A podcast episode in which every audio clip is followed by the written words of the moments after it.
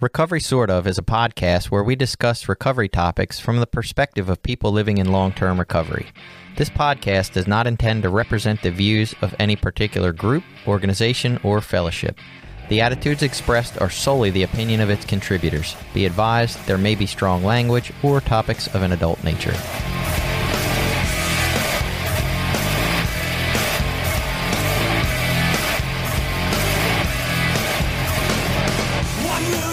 Welcome back. It's Recovery Sort of. I'm Jason, a guy just continually trying to do his best.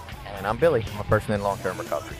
Uh, and yeah, we uh, we got lazy maybe and didn't have a topic and decided we got stuff for recap and we want to talk about our lives, kind of where this whole thing started a long time ago. We haven't checked in for a while, so that's where we're going, I guess.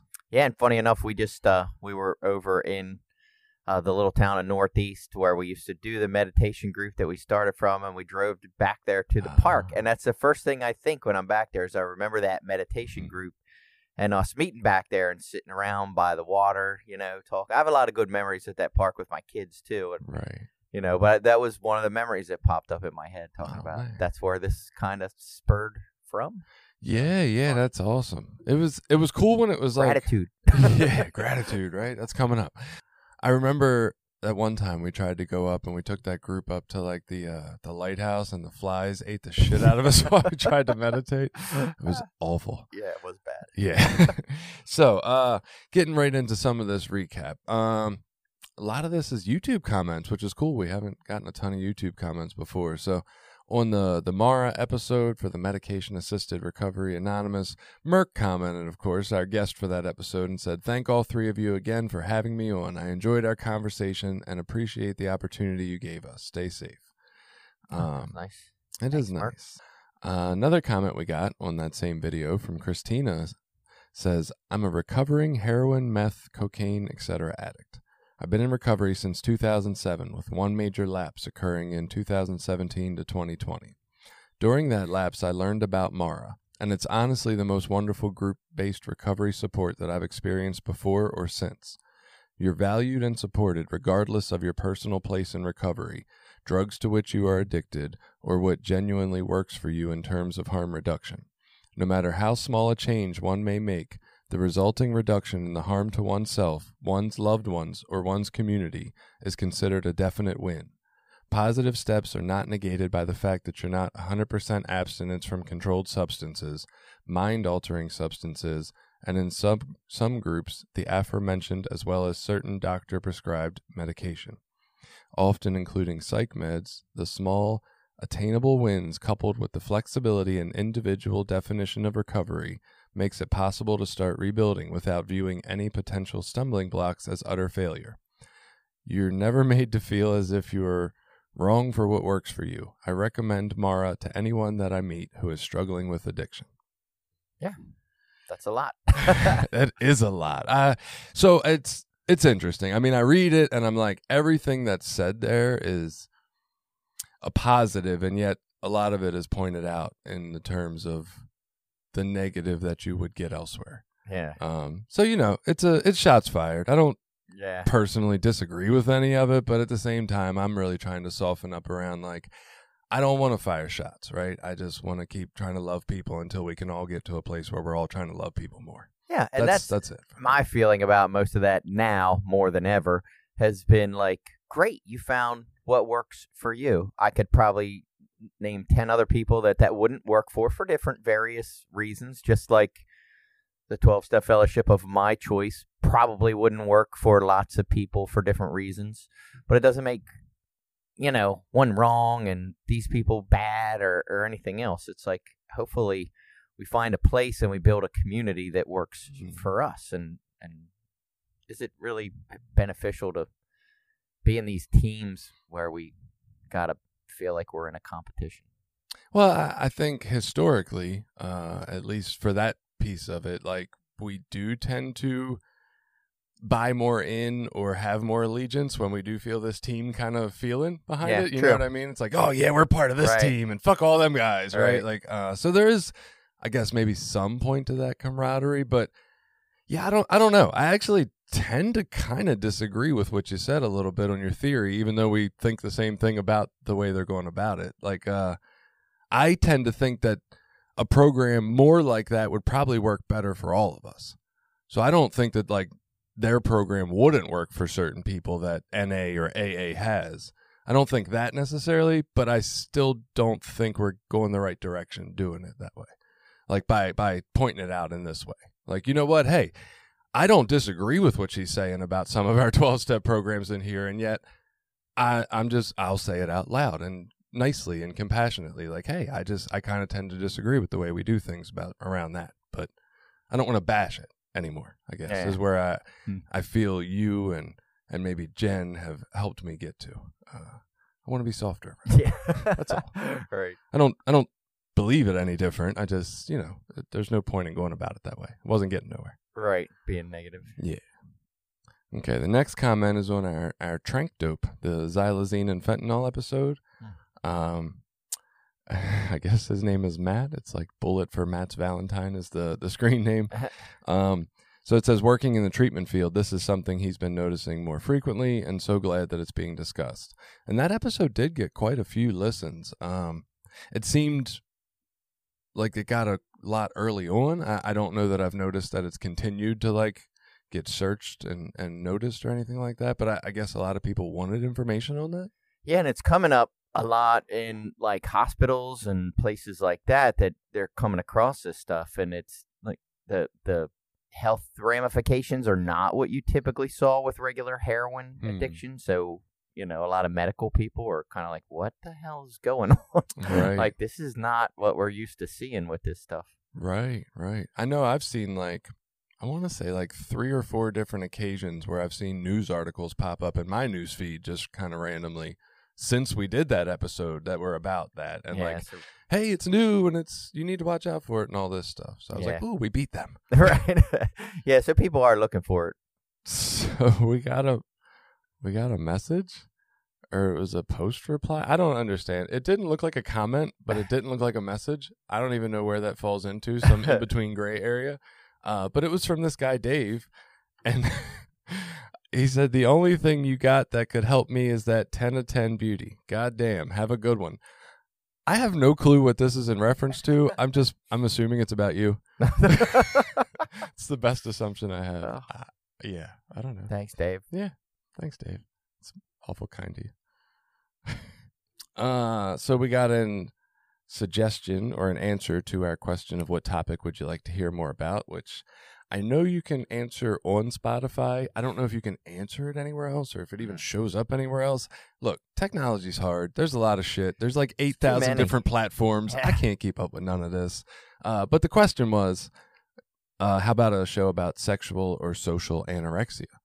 Which I do think could be pretty fascinating. Um, it's a concept I was never introduced to in you know the twelve step programs I went to originally, but once branching out into some other areas, they start talking about this idea, and it's it's kind of just a fascinating idea. I feel like people in recovery for for alcohol or narcotics would probably not think it's all that useful for like you couldn't take it you couldn't say oh uh i'm drug narcotic anorexic like it it doesn't have a carryover i guess. Right. so not that people in in na or aa might not suffer with sexual anorexia or social anorexia but like there's no whatever you would call that like Yeah, like- transferable version of that in na to be a big topic i guess Yeah, but I think that's okay because I would like to hear about it as far as I've heard you mention the term and, and the way that you've used it, so I have a vague idea of what I think it means and, and what it is, but I'm not really overly familiar with it or anything, and you know, I think it could be useful. Yeah, no, absolutely. I, I'd like to. I'd actually like to have somebody on that maybe, maybe somebody who knows a lot about like social anorexia because I've never even necessarily thought about that. Hmm. But yeah, it would be cool to talk about the concept some more. Just this idea, like everything's on a spectrum, and you know you can be far left and uh, overly sexual all the time with everyone, and that's a problem. And yet, from that same I guess, fear base or, or place of not enough resources or I'm not enough, the other end of that spectrum is I will never ever t- do sexual things anywhere ever with anyone. And it's Right. like either one is coming from that same place and it's more about changing our intent to like a healthy version of I'll be sexual when it's right for me. Yeah, right. Seems like there uh, could be some really uh, missed opportunities for like intimacy and missed Right. opportunities for closeness to other people if you take this attitude that you don't want to venture into any sort of intimate touch or, or anything. Yeah. Well, Yeah, and I actually I wonder if it's like a, a thing that actually carries out into other areas as well. I'm picturing parenting, and before I was really looking at my parenting or trying to do it better or thinking maybe I'm not doing it well, um, my original take on parenting was to do pretty similar to what my parents did uh, or what I saw. I just assumed that was the right way.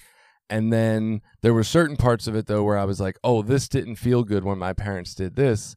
And all I did was just flip to doing the exact opposite. I didn't actually put any thought into like, well, what what do I want, and where does a what's a loving place to come from in this play, and you know, in this uh, situation. So it was like, I didn't really, I don't know, uh, same idea, right? I just flipped to the other extreme and didn't necessarily heal anything, and was still coming from kind of a negative place. yeah, right. You know, kind of like a parent who has too many rules, and their kid grows up, and and as a parent, they don't have any rules for their kids, and it's like eh, that's not good either. Yeah. Yeah. Uh, Merck had another comment for us on our caffeine episode, and he Mhm. said, "This has to be the most controversial topic yet." That's a good one. So on our tradition one episode, whew, that's a long time ago. It was episode sixty-eight. We're at like Wow. one seventy-six or something now. Yeah. So, uh, but we did get a comment from Kyle. I dig this podcast, guys, uh, and also another comment from Eric, which I don't know if I read last time. So awesome. Thank you guys for the episode. Just happened to stumble across your podcast today and extremely grateful they did. Right. Awesome. Hope you're enjoying it. Uh, on our certified peer recovery specialist episode, which I did not think would ever get a comment, it said, How does it work now with medical marijuana available? Does the recovery world accept it? Which feels like it belongs more on our Marijuana Anonymous episode or, or something else, but I don't know. What do you what do you think, Billy? What would you tell Michelle when she says, How does it work now with medical marijuana? Does the recovery world accept it? Um, the answer to that at the moment is no. As far as I understand, I could be completely wrong. I am certainly not the expert in this, but from what I understand at the moment, and this can change from organization to organization Yeah. because there's not a specific rule.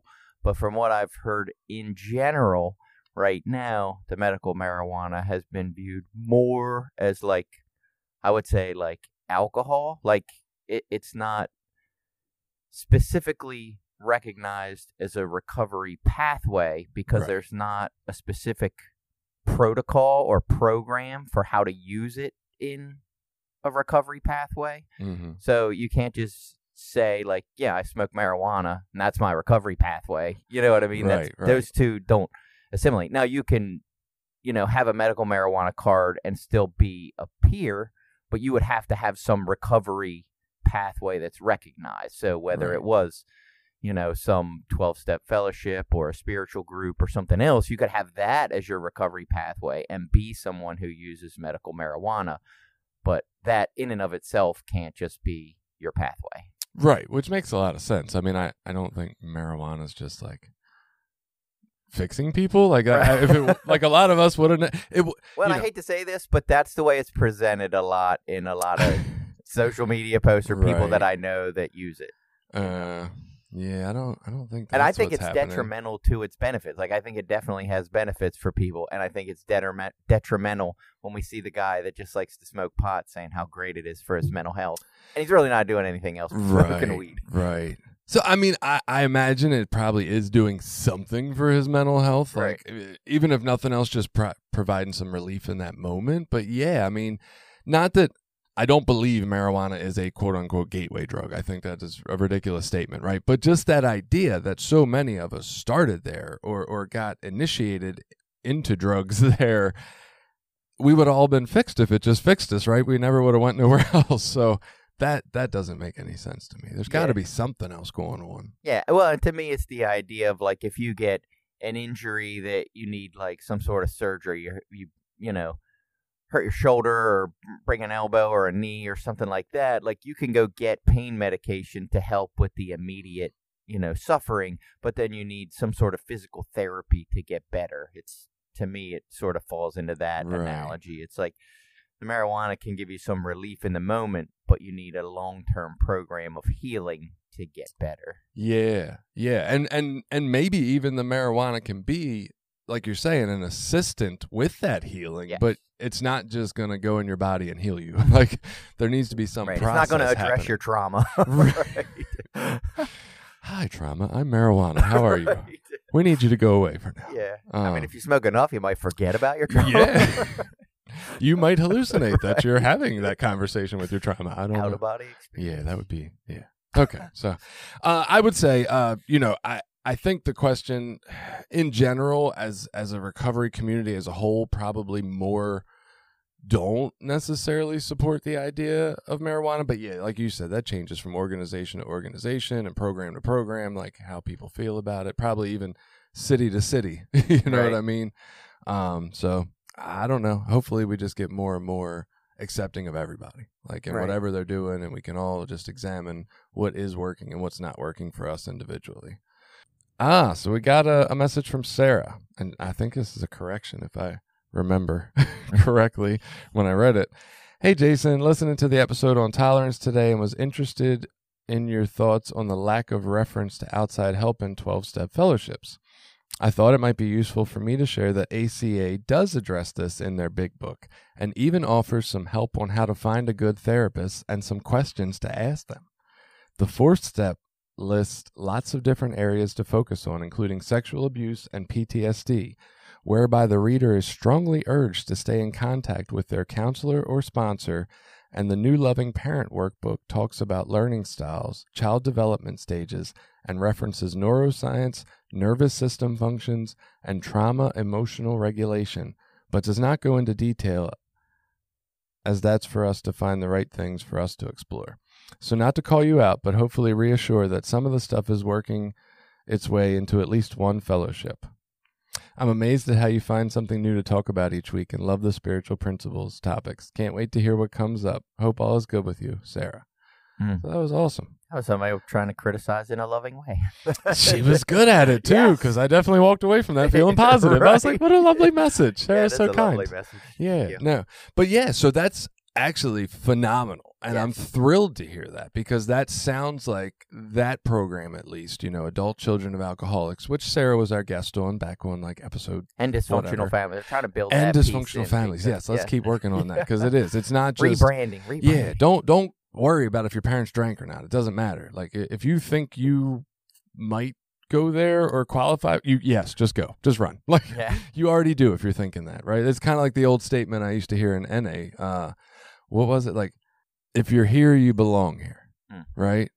Uh, most of you know why you're here. If you're questioning if you belong here, just remember normal people don't come to church basements to question if they belong in Narcotics Anonymous. Right. And if you're a family member of somebody who's here and you're just here thinking you're supporting them, trust me, you belong here too, right? So, like, eh, yeah, if you think you might qualify for adult children of alcoholics and dysfunctional families, you absolutely do.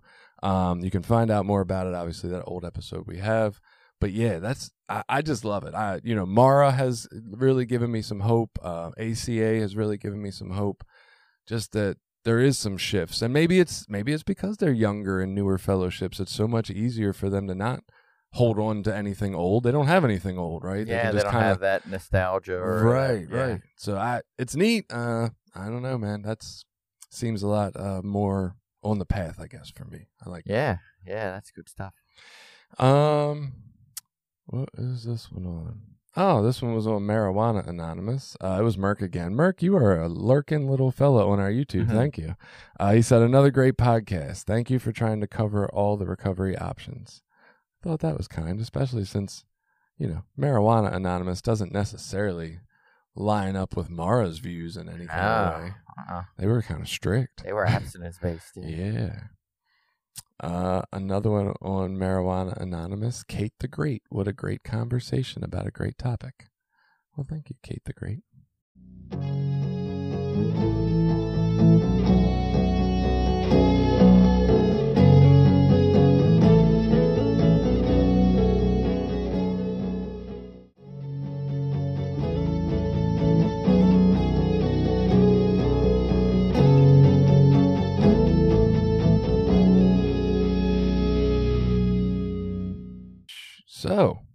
Stuff for us. We've had 60,000 lifetime listens, Billy. Wow, I know. that's amazing. I, it is amazing. It's just a ton. I can't believe. I, like that's incredible. Um, there's a new like so our whole recording thing, the background stuff. I know people don't necessarily care about this, but Anchor was who we recorded with, and we had an ad for them. Like, Yeah. hey, you can make free podcasts with Anchor. Uh, they just changed. They're rebranding. They're Spotify for for podcasters now, which fucked me all up this week when I went on there, and it was all different. And I was like, what the hell is this? Um, so that's a thing, and we got to re-record the the ad for that. Mm. Yeah, I know, kind of bummer. But apparently, Spotify owns them then, or yeah, Spotify bought them like a, Gotcha. a year and a half, two years ago, and it's been making all kind of changes. And um, you can follow us on Spotify now. I didn't even know. Apparently, you have been able to for a long time. We've got yeah, that's I do. Oh, okay. We've got So quite. a I listen to most of my podcasts through Spotify, and you can just follow on there. That's what I do. It brings them up in your li You have a library, and that brings Mm. them up in your library. So. Yeah. Well, and, and Spotify has a video version of our podcast. You know, we're I mean we're on YouTube, but Oh, that's cool. I never watched the video versions of any podcast, but yeah, so Yeah. I didn't realize that part. It's on there if you want to see the style of my eye this week, or uh, if you want to go back to last week's episode and see my crazy mustache. Um, See our ten out of ten beauty. yeah, ten out of ten beauty Billy. Um, oh, a lot of listeners recently from Australia been Wow. getting checked out there, or or one listener that's really really pumped about us. right, listened a lot. right. Either way, welcome Australia. Um, yeah, we talked about that subscription thing last time. We did a recap episode. Still working on trying to figure that out and make it right. Like, apparently, there's only one shot to do it uh, when you set it up, and so we don't want to get that wrong for anybody. So, still working on that. Um, yeah, ways to support recovery, sort of. Don't turn off this episode. That's one thing just because we're talking about ways to support. But you know, you can you can share it with friends. It doesn't cost anything. You can share it on your social media. You can talk about it in the, the parking lots before and after the meeting, uh, or in the Zoom chat rooms before and after the meeting. Like they're not chat rooms. God, I sound old sometimes. Know. Um, but yeah, you know, you can you can do that. You can like, rate, and subscribe. I guess still matters. Yeah, and I think for me that's probably the biggest thing is is if if you get some benefit out of it, please let people that you know know about us, you know, mention it to friends and things because ultimately, you know, I don't think either of us came into this trying to make a career out of it, but the helping people and knowing that, you know, people are listening and getting some benefit out of it is the greatest reward, you know, Yeah. for doing it. Yeah, absolutely. You guys' feedback is awesome. We love hearing that. We love messages letting us know that you know you listened and it made a difference. Love to hear that. Also, if you feel so inclined that you want to support us monetarily, there's one-time donations and monthly donations you can set up um, right on our website, recoverysortof.com. Thank you for people who have donated. Yes, it's wonderful. Uh, Julie and Sarah, always our, our regularly monthly contributors. Thank you so much. We actually uh, just found a way to get both of those a, a recovery sort of shirt to thank them for you know, merch. con- we need yeah, some merch. yeah, we're actually working on uh on on getting a place where you guys will be able to order shirts. So that should be available soon. Um, not that anybody wants shirts, but if they do, uh, we also uh, Jenny and Julie, a listener, Jenny who podcasts with us, and Julie, one of our listeners, they're going to be running in the Rage Against Addiction 5K on April 1st. Uh, and Jenny said they'll be in recovery sort of gear, so look out for them and their asses running by you. Oh, I'll be April there running in that too. Oh, So will ya? I can put on my sweatshirt. Nice. Well, I don't know if I'm running in a sweatshirt, but oh, yeah, yeah, yeah. Damn. I can definitely wear my hat. I think I have a t-shirt. Do yeah, I you have, have a t-shirt. t-shirt? I do. Yeah. Yes, I do have a t-shirt. There you go. Cool. I can run in a t-shirt. Well, you can is check black out though. Hopefully, it won't be too hot that day. you can check out our ten of ten beauty Billy's asses. He runs by you as well. There you go. Oh, so we got a lot of new subscribers on YouTube. Welcome to everybody Yeah, there. Uh, you can follow us on all our social media Facebook, Twitter, Instagram. I don't know, whatever else, TikTok, somewhere, Reddit, YouTube. If you want to send in topic ideas, uh, we always welcome that. If you want to write us a theme song, we love you. Sure, write it. I don't know. What you got going on in your life, Billy? Oh, lots of new stuff for me Oh. in the last little while. Um, Okay. So, and I almost brought this up when you were talking about the ACA stuff. So I started sort of branching out into just checking out another recovery pathway to to expand. And as a result of, I think it was as a result of the uh, pandemic, um, listening to different audiobooks and research Mhm. for this podcast, I started listening to the ACA. I think they call it the Red Book or the Big Red Book or something like that. Anyway, I started listening to that audiobook um, and found a lot of great information in it. And like most people, I had been a person that said, Oh, I, you know, my parents weren't alcoholics, neither of my parents drank at all. So I don't really qualify. And then in listening to the book, that sort of got me to listen to a couple of speakers to seek out information, which now I'm realizing why people would use our podcast as that platform because you mm-hmm. hear about these programs and you know you're kind of it, it's sort of intimidating to just go and show up at some meeting that you don't know anything about. So Right. You know, I started to look for speakers or information, and I could not find a lot of information on ACA. There seemed to be like one guy that's out there. I guess he's promoting his own shit. I don't know, but and it was good. He's he's definitely good at it. But you know, it it gave me the understanding that it's not just for people you know that parents were alcoholics. It's Mhm. also anyone who grew up in a dysfunctional family. So they're really trying to do a little more uh, I'll call it rebranding to be adult children of alcoholics and dysfunctional families, which I Mhm. think means pretty much anyone qualifies. Yeah. And uh, so I started going to some meetings and, and really getting some benefit out of that program. Um, lately, some other things been going on. I haven't been able to at- attend as much, but I've definitely I picked up one of their. I guess you would call it like a step working guide, similar. You know, it's a book that they have that goes through their twelve steps.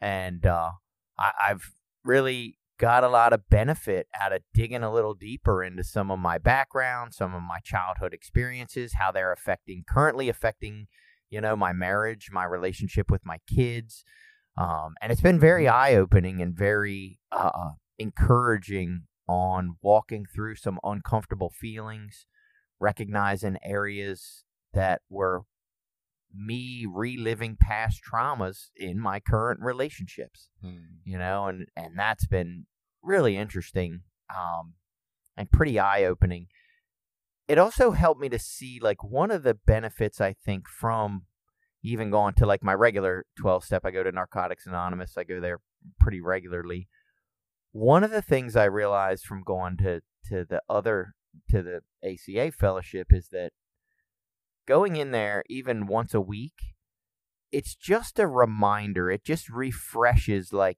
hey you should be thinking about your feelings. You Mm. should be looking at your behaviors when you're interacting with other people. So it's not specifically like i go to a meeting and i hear something of all this value and i take that home and apply it in my life.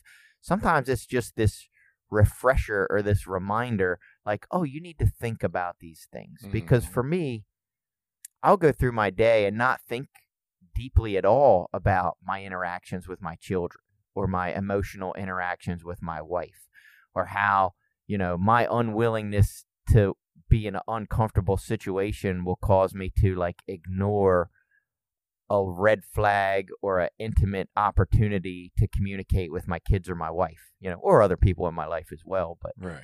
But going to those meetings and having that information sort of regularly refreshed keeps it in the front of my mind Right. you know and that was a huge benefit Hmm. um so in the last couple weeks my schedule's gotten a little crazy for some different reasons that i haven't been able to go and i've recognized that i missed it Mm. um so that's been a new thing that's been pretty interesting for me going on Yeah, that's that's pretty awesome. I know you were talking about um, not being sure, and I, guess I'll cut this out if it's not okay to say. But you were talking about like thinking about not going to, you know, necessarily a regular NA meeting for a while to make sure you do have time for this ACA. And I, I think that's a, it was a fascinating debate that I could see going on kind of maybe a little bit internally and also, you know, between you and some of the people in your life. And I, I guess, I don't know, I would say like follow the, the enthusiasm, follow the motivation. Right. Like if you have a strong motivation to, to seek self reflection in one place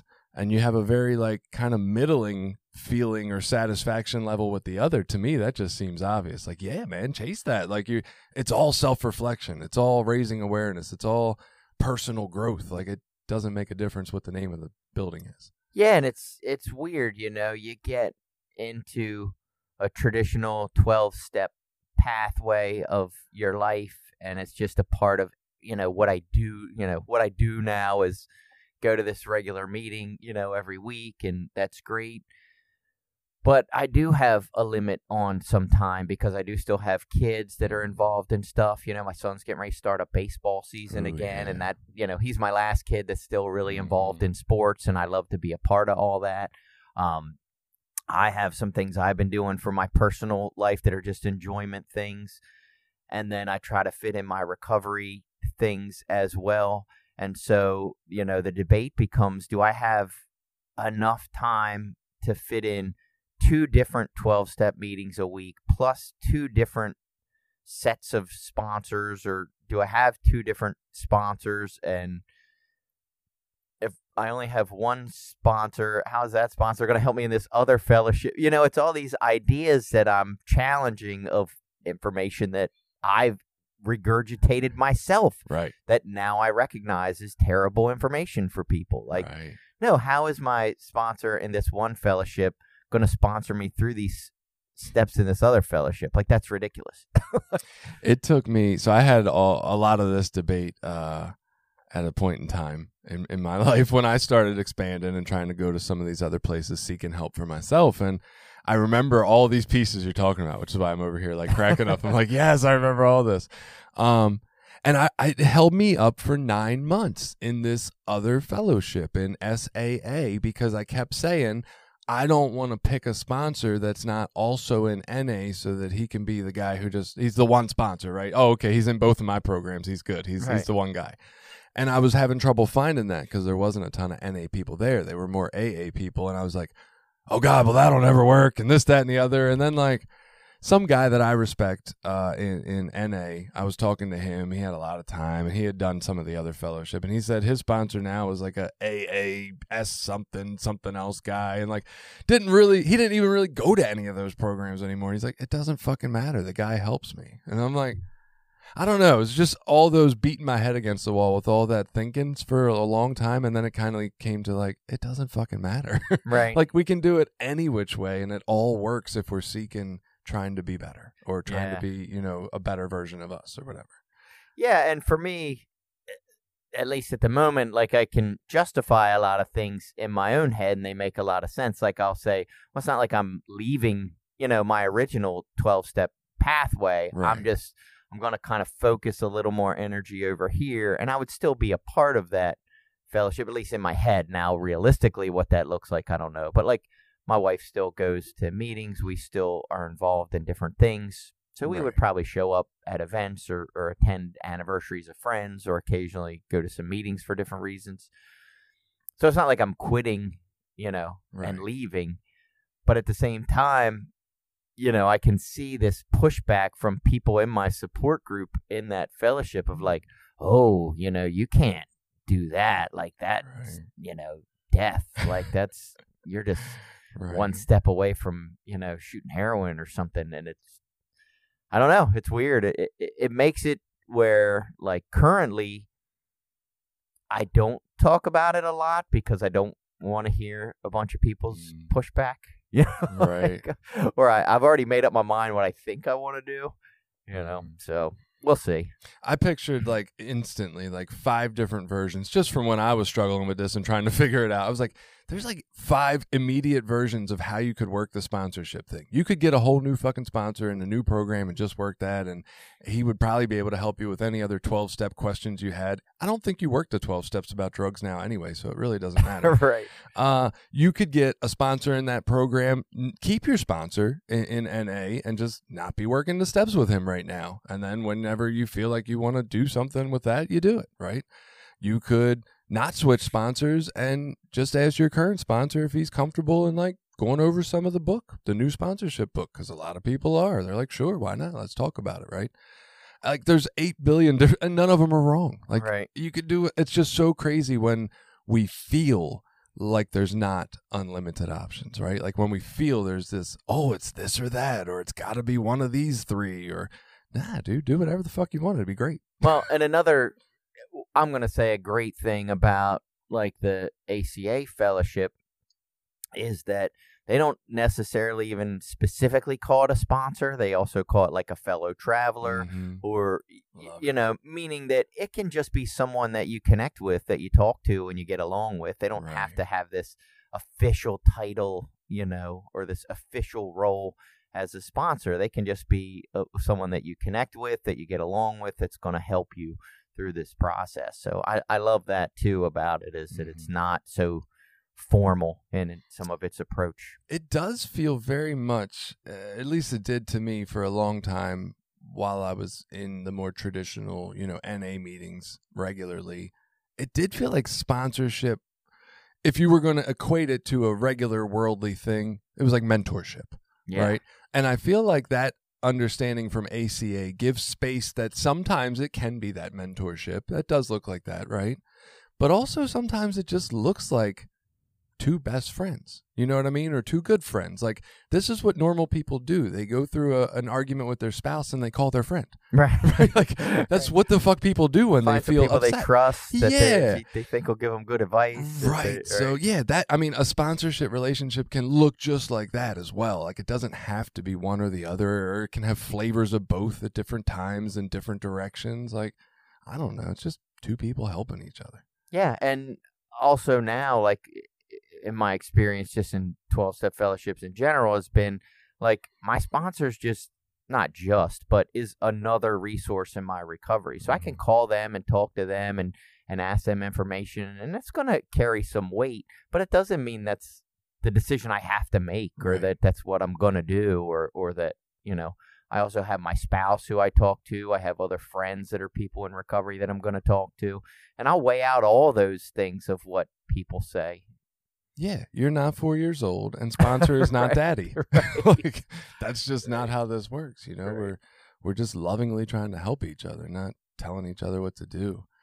Um, that's cool though, man. That's really awesome. You're exploring that. I'm glad it's feeling so good to you. Yeah, and it's it's helped in some areas. I mean, obviously, as as I've grown into my twelve step process and get along in life, like I realized, man, there's still some things that I'm struggling with that I haven't really dealt with, and a lot of it is goes back to that early childhood experiences that or, or adverse early childhood Mhm. experiences and traumas that I suffered as a kid and things that were missing or that I was neglected in my upbringing and those things like carry through to my adult life in a mostly subconscious Mhm. kind of way where Mhm. they're not even things that I recognize that I'm doing and when I do recognize them I don't even like them about myself. You know what I mean? Like right. like I don't like that you know if my kids bring up an emotional conversation I like want to run away from that or avoid it or lecture them into fixing it and then walk away feeling good about myself. Right. Like I want to be emotionally supportive, I want to be there for them, I want to be loving and it's like I get so overwhelmed or you know, we go out into to groups. We went out to a couple of outings this weekend and I get in a, a group of you know 50 people or more and i am so overwhelmed with anxiety about how you're supposed to act and what you're supposed to do and you know what the the cultural norms are and i just get so uncomfortable you know with that shit i'm like that's crazy Right. you know like i don't think normal people do this Right. And uh, just recognizing some of that and, and realizing like what it comes from and, and feeling like there's some healing that can take place to help And even if I don't heal from that 100%, there's a recognition like, oh, that's what this is. Like, this is like a, a panic response Mhm. or a trauma response. And, and you don't have to be overwhelmed by it. You know, you can just kind of recognize it, be like, oh, yeah, I know what this is. Like, yeah, and it's a little uncomfortable, but I don't have to let it consume me. And then I can go Right. on about, you know, my night. I want to I want to split hairs with the wording there because you're you're saying the right thing, but the way you said it just. I want people to make sure they have it. Like you can be overwhelmed by that nervous system, even when you know it's coming, and even when you are kind of internally watching yourself not control yourself. So we can't get total control, but what you're saying, the raising awareness around what it is, is crucial and super beneficial for helping you not react or get taken over or or helping your body not get hijacked by it in the moment. So Yes. it's it is really useful, absolutely. Yeah, because I still get like the, the heart rate's going and looking all around, and you know the like nerve and and like my wife will say like she was like I can almost see it in your eyes, like your eyes get kind of big and you start to get Oh, kind of twitchy and It's a feeling. If you're tuned in, Yeah. you can pick that up off of somebody Yeah. just being next to them. You're like, holy fuck, calm well, down. she knows it about me, like you know she can Uh-huh. recognize it. So Yeah, that's cool, man. Yeah, it's uh Well, I think for a long time, a lot of those things I thought, well, that's just me and that's just who I am and that's Mhm. just whatever. Like, that's just the way it's got to be. And I think delving a little deeper into some of that was like, maybe, but also maybe you can heal from that or at least, you know, learn some tools just like with addiction. Like, maybe you can learn some tools, learn some things you can do, why you're acting that way, what things you can tell yourself you know they're going to help you heal and, and get better from from those traumas and think the wording that i heard that helped me most was they call it reparenting you know Mm. it's like i try to think when i'm in those situations like all right what would i say to my kid if they were in this situation feeling overwhelmed about this what kind of advice would i want to give my kids and then give that to myself you know Right. and it's that's been super helpful so that's awesome. yeah good stuff Yeah, yeah.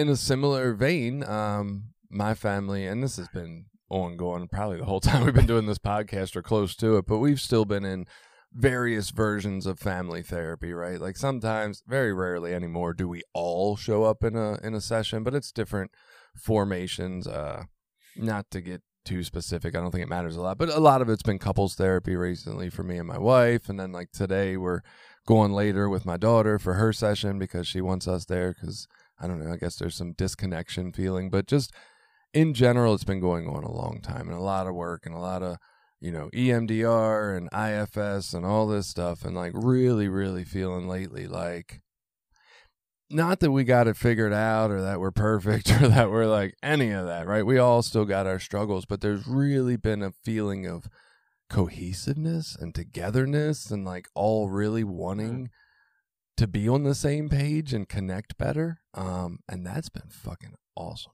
yeah like, that just really feels cool. really, really good, man. Like, um, finding myself able to to show up in some ways that that maybe I haven't been able to, or show up in some calm ways when I used to be angrier and couldn't, you know, stop that overwhelm from happening, like you were talking about, and just really, really pleased with all that, man. It's it's been great. Um, Well, your schedule's gotten a lot busier, right? Now that you're kind of working therapy full time. and- Yeah, schedule's gotten busier and like it's also this piece of in noticing my schedule getting busier um and noticing all the healing that's taking place in my family and and you know from a, a humble place we had that humility discussion like believing my size role in that is pretty important and that I need to be there more to keep making it happen.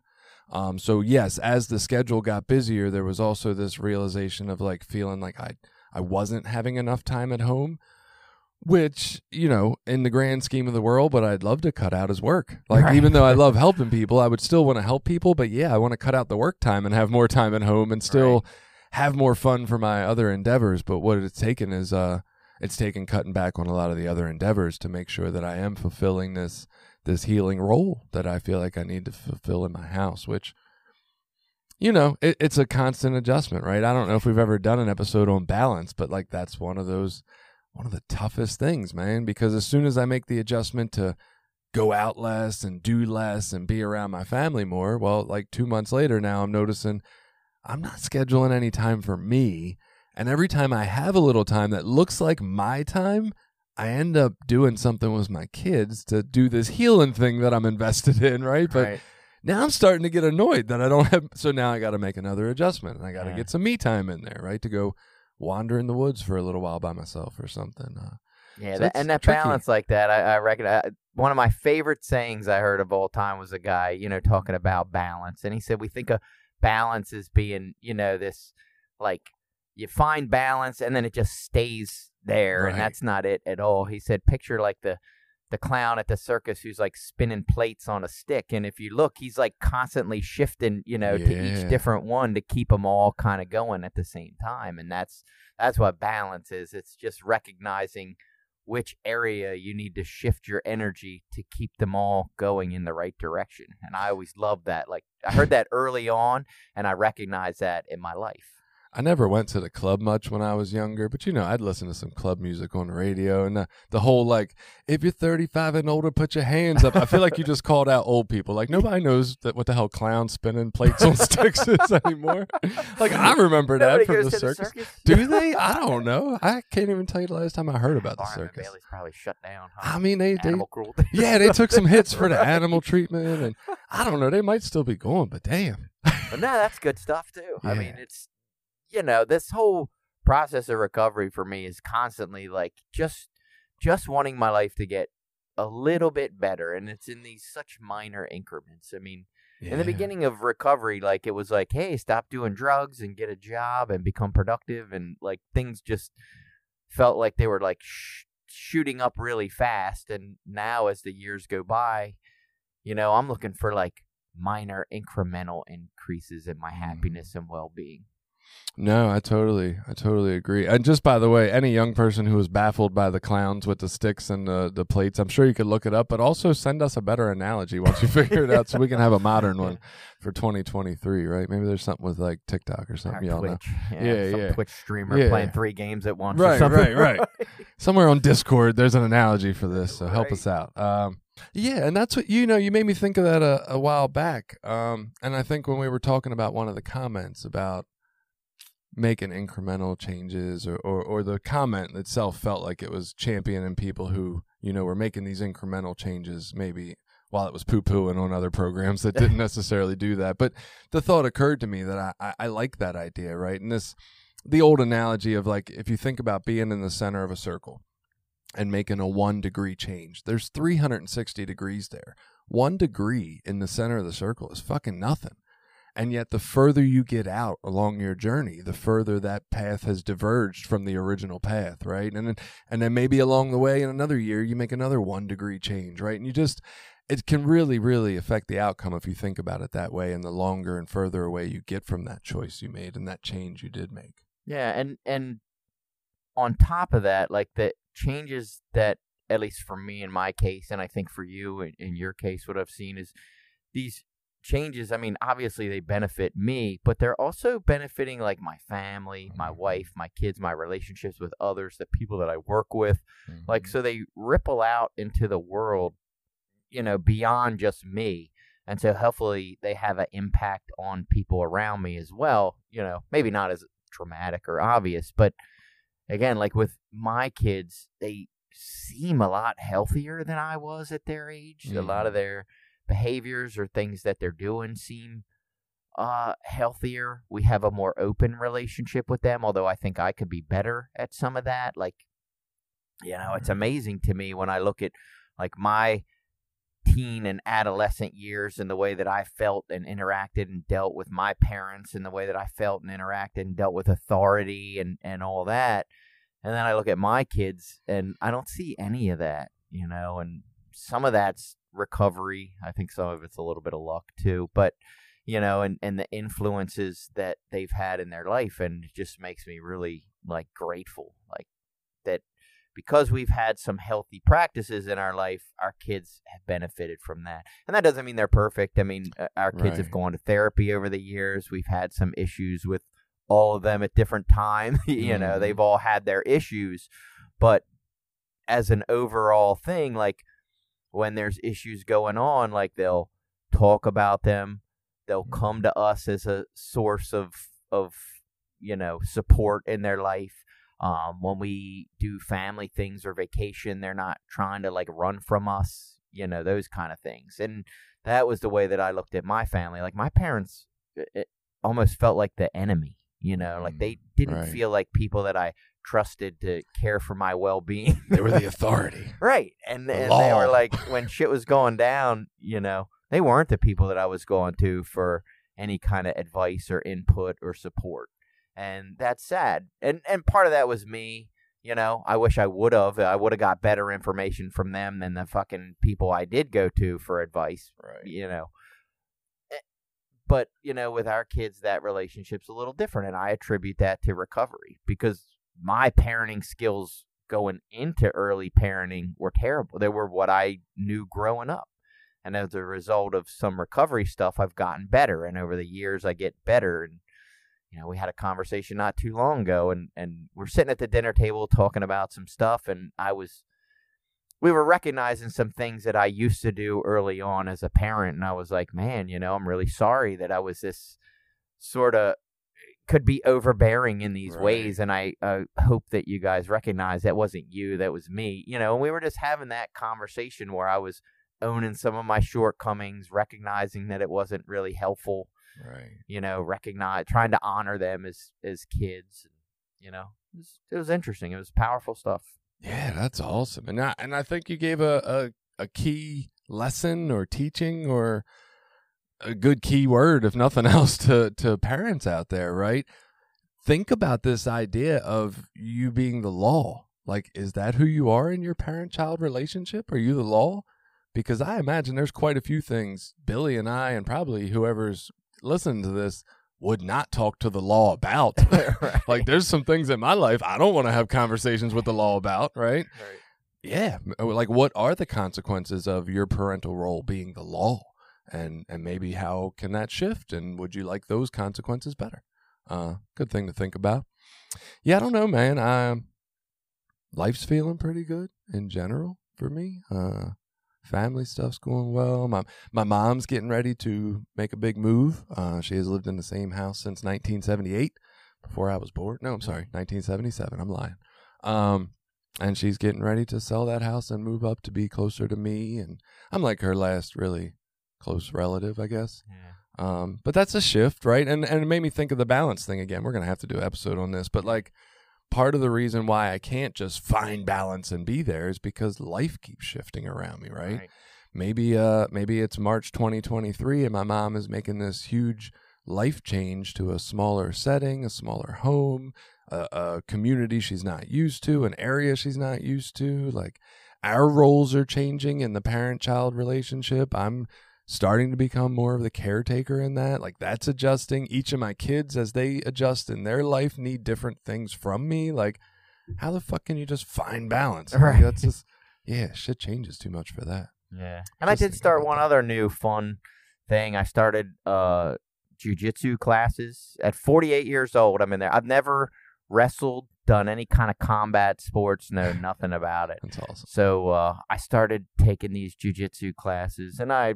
probably suck at it. You know, I go in there and feel like I get beat up a hundred times, but I was proud of myself because you know, even probably definitely ten years ago, maybe even five years ago, like my ego was probably too big to walk into something and Mm. just be brand new, knowing little to nothing. I mean, I knew a little bit about it because I've always like watching, you know, jujitsu stuff and Right. MMA stuff and all that. And it's been something that I've talked about wanting to do forever, but haven't made the commitment to. And so I've kind of made this commitment to going in and doing that. And it's been, you know, humbling but fun and like a new obsession. Mm. Um, a little bit obsessive. It, it made me realize that, like, all of a sudden, that's taken all this priority in my life over really important things. but uh, it's fun, you know. It's it's a new like an, any new hobby. And I was joking with my wife. I said, you know, I know a lot of guys, definitely people in recovery that approach new hobbies as like addicts. Like soon as you get into it, like you got to go out and Mm. buy all the stuff and Oh, do all the things, and that's what you're doing every weekend. And I said, I'm sure this will calm down in a couple of months. It'll find some realistic, you know, level of value in my life. But right now it's exciting and fun. And I've been doing that about a month and a half, I think two months, something like that. And It's so a couple days a week. I'm jealous. Not of the place you go to. You've described Yeah. it, and I don't think that's the place for me. But I am jealous. You're getting to do some uh, some martial arts. I did some with a buddy some years back, and it was a blast to to like just do the training and hang out, and you know, kind of have that guy bonding time. Really, Yeah. uh, that made it really cool. But I I think you're also touching on something else that we don't talk about in our society, and that's this idea of like I don't know. The old way of thinking I would have had would have been very similar to like, oh, you're approaching it like an addict and you're obsessive and compulsive about it and blah blah blah blah blah, right?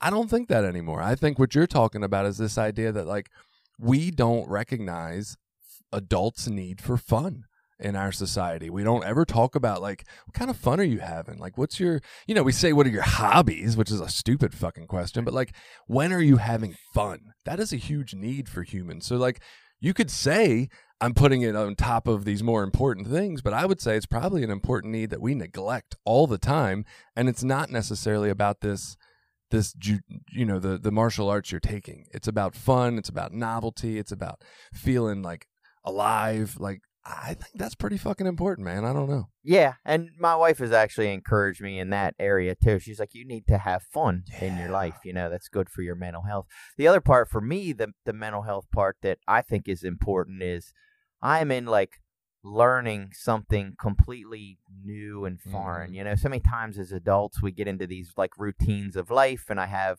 my job, and you know, we're not really like what I'll say like learning still. It's like we don't go back to school or whatever. And like this is a case where like now I'm learning a brand new thing. So I'm trying to take in all this new information and new concepts and new ways of looking at things. Um, it's quite humbling, you know. It mm. puts me, you know, I've achieved a level of success in my life, and you know, I walk into a lot of recovery meetings, and I got twenty something years clean, and at my job, I'm a supervisor, and at my house, I'm the head of the household.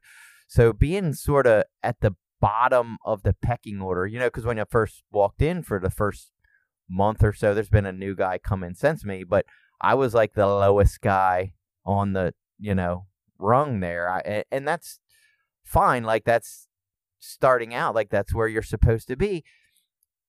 What I think is there's a certain uh, benefit to like healthy stress Mhm. and healthy uh, uh, challenges, you know, ways to push myself that are going to help me to grow and have uh, resilience, you know, and, and build up those muscles. And, you know, I think for, for me, being a person who struggles with like self esteem stuff, I think that's really important. No, absolutely. Uh, uh, something like that engages so many positive pieces, right? It's even just at the base, like most basic, I think, level of just you're choosing to do something for you because you want Yeah. it for no other reason, right? Yeah. Like those kind of things, like dedicating time to yourself, showing up for yourself. Like it's just so many positives out of doing something like that. And maybe that's maybe that's where we end today. Maybe that's what I we ask people today, right? Where are you having fun? Look at your life. Are you not? Because maybe you need to reevaluate that. But where are you having fun? And if you feel so inclined, reach out and share where you're having fun with us. I'd love to hear all the different ways people have fun. Yeah, and it's not selfish to do some things for yourself that you want to do. You know, I, I fall into that a lot. Like, well, I made the decision to have these kids and have a wife and have this house. Mm. So that's all the responsibilities that come along with that. There's no time for fun for me. I'll get that later. And then realizing that's not healthy for me. You know, I owe it to myself to do things in life that are fun. Yeah, I'm creating an environment around me at all times, whether I know it or not, right? And like, how toxic is that environment? Because I'm like, I'm like the dirt, right? I'm growing these kids in my house, which are like the flowers, and, and, and still my wife, right? Trying to help her heal too. Like, I want to keep providing this positive, nutrient rich environment. You know, I want to be that kind of soil. And what that takes is me going out and taking care of myself first. So, I, yeah, I definitely completely agree with what you just said. Please take care of yourself so that that soil can enrich everybody else's life that's in your, your world. All right. So, how do you have fun? Go out there, have some, tell us about it, and we'll see you next week.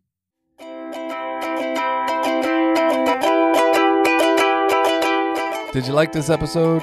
Share it with people you think might get something out of it. Check out the rest of our episodes at recoverysortof.com. Also, while you're there, you can find ways to link up with us on Facebook, Twitter, Instagram, Reddit, YouTube, anything.